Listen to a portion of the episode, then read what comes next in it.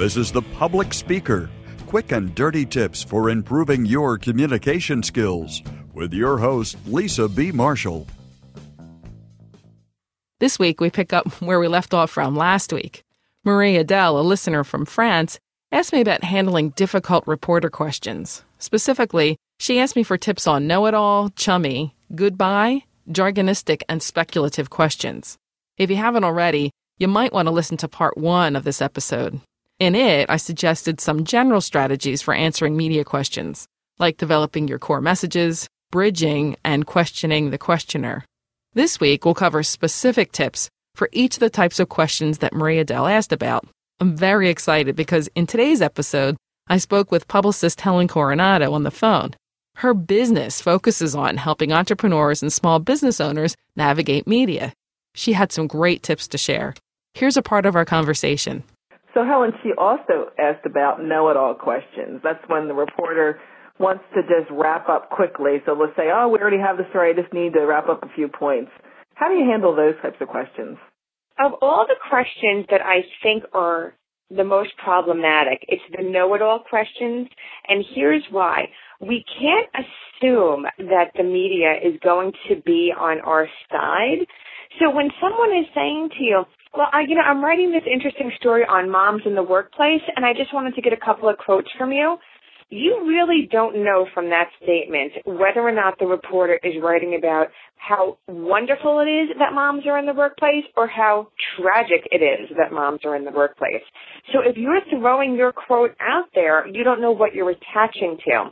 So in a in a one-on-one, it's really important to find out what it is that that reporter is speaking about you can say, well, could you give me a little bit a little bit of background about what the story is, or can you read to me some of the quotes you already have so I know whose company I'm in, or can you give me the title that you're working with?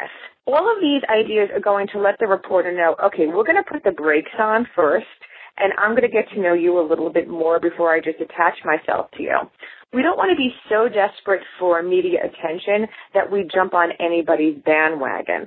So, next, I asked Helen to talk about chummy questions and goodbye questions. These types of questions are similar. In both cases, the reporter is attempting to catch you in a moment when you're relaxed and maybe slightly off guard. After the reporter puts his notebook down, he or she might say, I know the official position, but just between us, how do you feel about it? As I talked about last week, your guard should go up and you need to remain focused on your core message. You could say something like, of course, I've got personal feelings, but the issue is this blah, blah, blah. And then at the end, my personal feelings don't enter into it. Here's what Helen had to say. So you want to remember always that with chummy questions like, hey, hey friends, and hey, I agree with you, and wow, that was a really great interview, and no one's ever said that before. And when someone starts kind of loading on the compliments, your professional guard should go up a little bit and it's a great time to shake hands and move on. Because the thing is, is that nothing is off the record, especially with the internet. So why it may not end up in that specific press release, article, or media event, it could get leaked somewhere else, and then all of a sudden, that thing that you thought was not such a big deal turned into a very big deal. The goodbye question is very similar. Again, you're thinking that the interview has ended, and this is what I call doorknob reporting. The reporter has their hand on the doorknob, is literally kind of walking out the door and is getting re- or getting ready to wrap up that phone call and says something that completely catches you off guard. And it's going to be something that is kind of you know, maybe a little bit shocking or a little bit provocative to try and get you to say something or look a certain way so that they have their clothes. The important thing again there is if someone is walking out the door, remember they're still not out the door. I asked Helen to talk about jargonistic questions. These are questions where the reporter uses jargon in the question, usually in the form of acronyms. Here's Helen.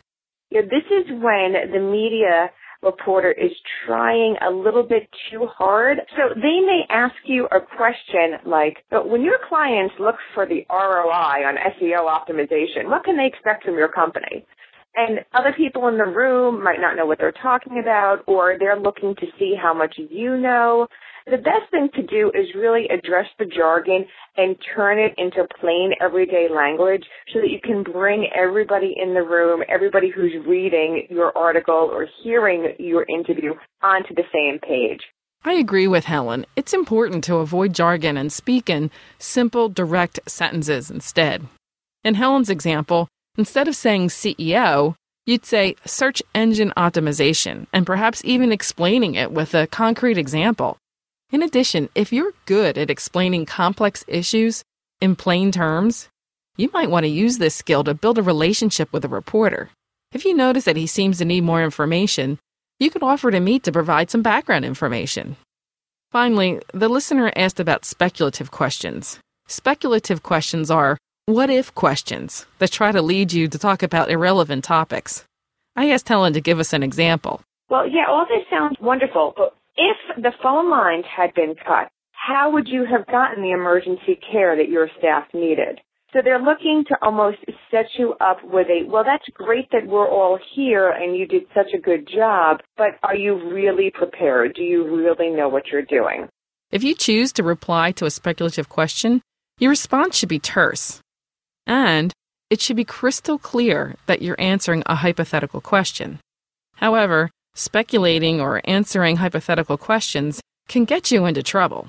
It's best to ignore the speculation and confine your answers to what's known about the core issue. In response to the example Helen provided, you might say, The root of your question is safety of our employees. We take that very seriously. Then you'd move to your core safety messages, again confining the answers to what's known. So there you have it some quick and dirty tips to help you navigate know it all, chummy, goodbye, jargonistic, and speculative questions.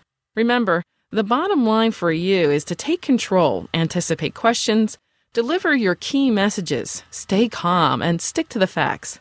Oh, and no, I don't think that reporters are out to get you. But I do think that reporters have a job to do, and that job is to tell great stories. By following these quick and dirty tips, you can give them a great story and maintain your professional credibility. This is Lisa B. Marshall, passionate about communication. Your success is my business. P.S. While I had Helen Coronado on the phone, I asked her about a few other types of questions, such as leading and loaded questions, and also she shared some general advice. You can hear the full interview by visiting the Public Speaker fan page on Facebook or my Art of Speaking Business blog at artofspeakingbusiness.com. And most importantly, I'd like to thank Helen Coronado for being a guest on the show. Thanks so much, Helen. I really appreciate it.